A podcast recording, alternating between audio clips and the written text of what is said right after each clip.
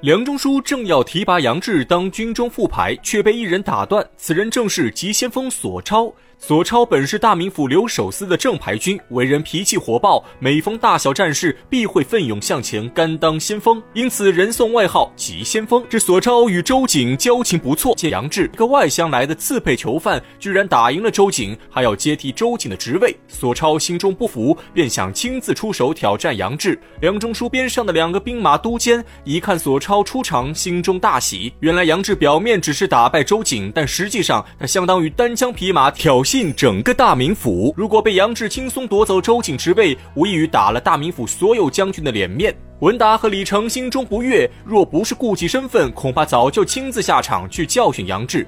如今索超主动请战，正合二人心意，于是文达和李成一起建议梁中书，让他同意索超与杨志比武。如果杨志赢了，索超甘愿让出正牌军的位置。梁中书为官多年，对二人心思猜得一清二楚。他知道众人仍有不服，于是答应下来。让杨志再与索超比试一番。这次由于二人兵器不同，也不再用白垩枪。索超性急，一听梁中书同意，提起手中大斧就向杨志攻来。杨志是杨家将之后，杨家枪法灵活变换，时而如蛟龙出海，时而如毒蛇游动，攻击角度极为刁钻。可索超非比寻常，手中大斧舞得密不透风，没有露出半分破绽。二人斗了几十回合，不分胜负，果真是棋逢对手，将遇良才。文达知道索。超本领，一看杨志居然能和索超打成平手，也真正明白了杨志实力。他担心二人继续打下去必有伤亡，于是紧急叫停比试。回过头来禀告梁中书，此二人武艺高强，皆可重用。梁中书心中大喜，他知道众人终于接纳了杨志，而且他还意外发现索超之勇不在杨志之下，于是当场下令提拔杨志和索超一起做了管军提辖使。至此，杨志一战成名，东国门之事传开后，军中将士无不佩服杨志武艺。梁中书对他十分器重，把杨志当成心腹培养。如此过了一段时间，梁中书想起一件大事。原来每年的六月十五是梁中书老丈人蔡京的生辰。蔡京地位显赫，乃是当朝太师。梁中书本是东京的一个虚职官员，后来娶了蔡京女儿。蔡京使了一些手段，把梁中书调到北京当了府尹，成为掌管一方军政的实权大官。而且北京油水颇丰，梁中书上任之后迅速赚了个盆满钵满。他感谢老丈人的提拔之恩，在去年蔡京过寿时就筹集了一些金银财宝，派人送往东京。结果走到半路遇上强盗，金银全部被抢劫一空，直到现在都没有抓到主犯。眼看今年蔡太师生辰将近，梁中书早就做好准备，四处搜刮民脂民膏。花费十万块钱买了许多奇珍异宝，要送给蔡太师以表孝心。这便是生辰纲。生辰指的是蔡京生日，在宋朝时成批运输货物的方式就叫纲。比如花石纲，就是给宋徽宗运送奇珍异石的队伍。有了去年丢失财物的前车之鉴，梁中书今年决定派一个得力手下护送生辰纲。他思来想去，觉得杨志最为合适，不仅身怀绝世武艺，而且是名将之后，忠勇双全。如果有杨志护送生辰纲，必能万无一失。于是梁中书召来杨志，让他带人护送生辰纲。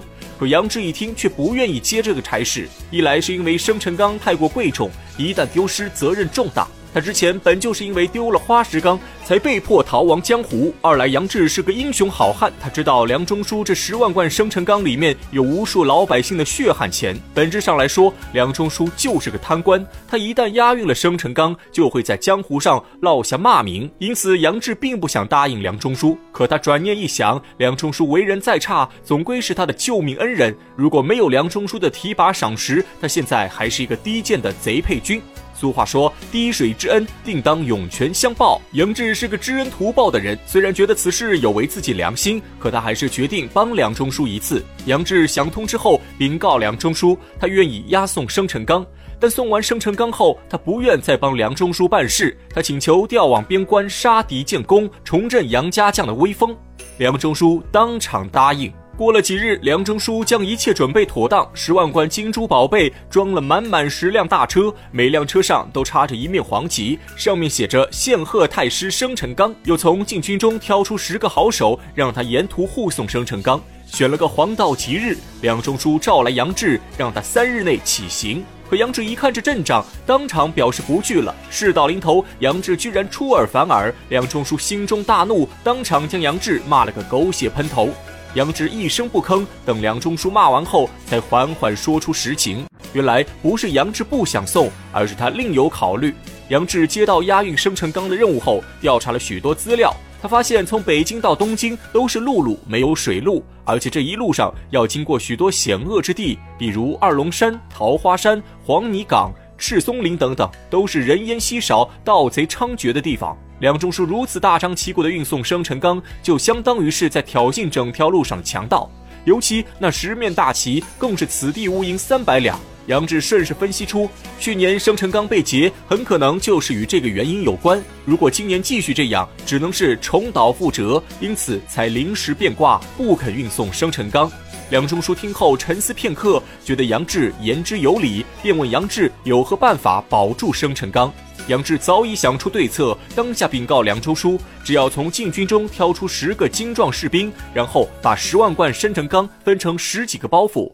不用车推，改用人挑，然后再派一个亲信跟着杨志一行人扮成客商，连夜出发赶往东京。只有这样，才能保住生辰纲。梁中书听后仔细思考一番，发现杨志的办法确实巧妙，当场答应下来。杨志刚要去安排，可梁中书随口又说出一件事：原来蔡夫人也准备了一担礼物，是专门送给蔡太师家眷的。他担心杨志不认路，还派了一个谢都管和两个虞侯随行。杨志一听叫苦不迭，又表示自己不能去了。梁中书刚刚平息的怒火又瞬间涌上心头，他责问杨志又有何事。杨志说出自己担忧，原来押运生辰纲本就是一件重任，万一出了差错，责任都在杨志身上。若是只有杨志一个头领，他可以随意驱使这些军人，什么时候歇息，什么时候起行，都由杨志说了算。可如今蔡夫人派了谢督管随行，这谢督管是太师府的奶公，杨志也要卖他几分面子。一旦路上谢督管不听杨志指挥，杨志担心会误了大事，因此杨志又不愿意运送生辰纲。梁中书一听，立刻唤过谢督管和两个虞侯，告诉他们一路上不可擅自做主，要处处服从杨志。谢督管连连点头答应下来。杨志眼看后顾无忧，一切都在自己计划当中，便领下了押运生辰纲的任务。但此时的杨志还不知道江湖险恶，人心难测。纵然他做好了万般准备，这些不义之财最终还是到不了东京，而他也即将开始另一段倒霉旅程。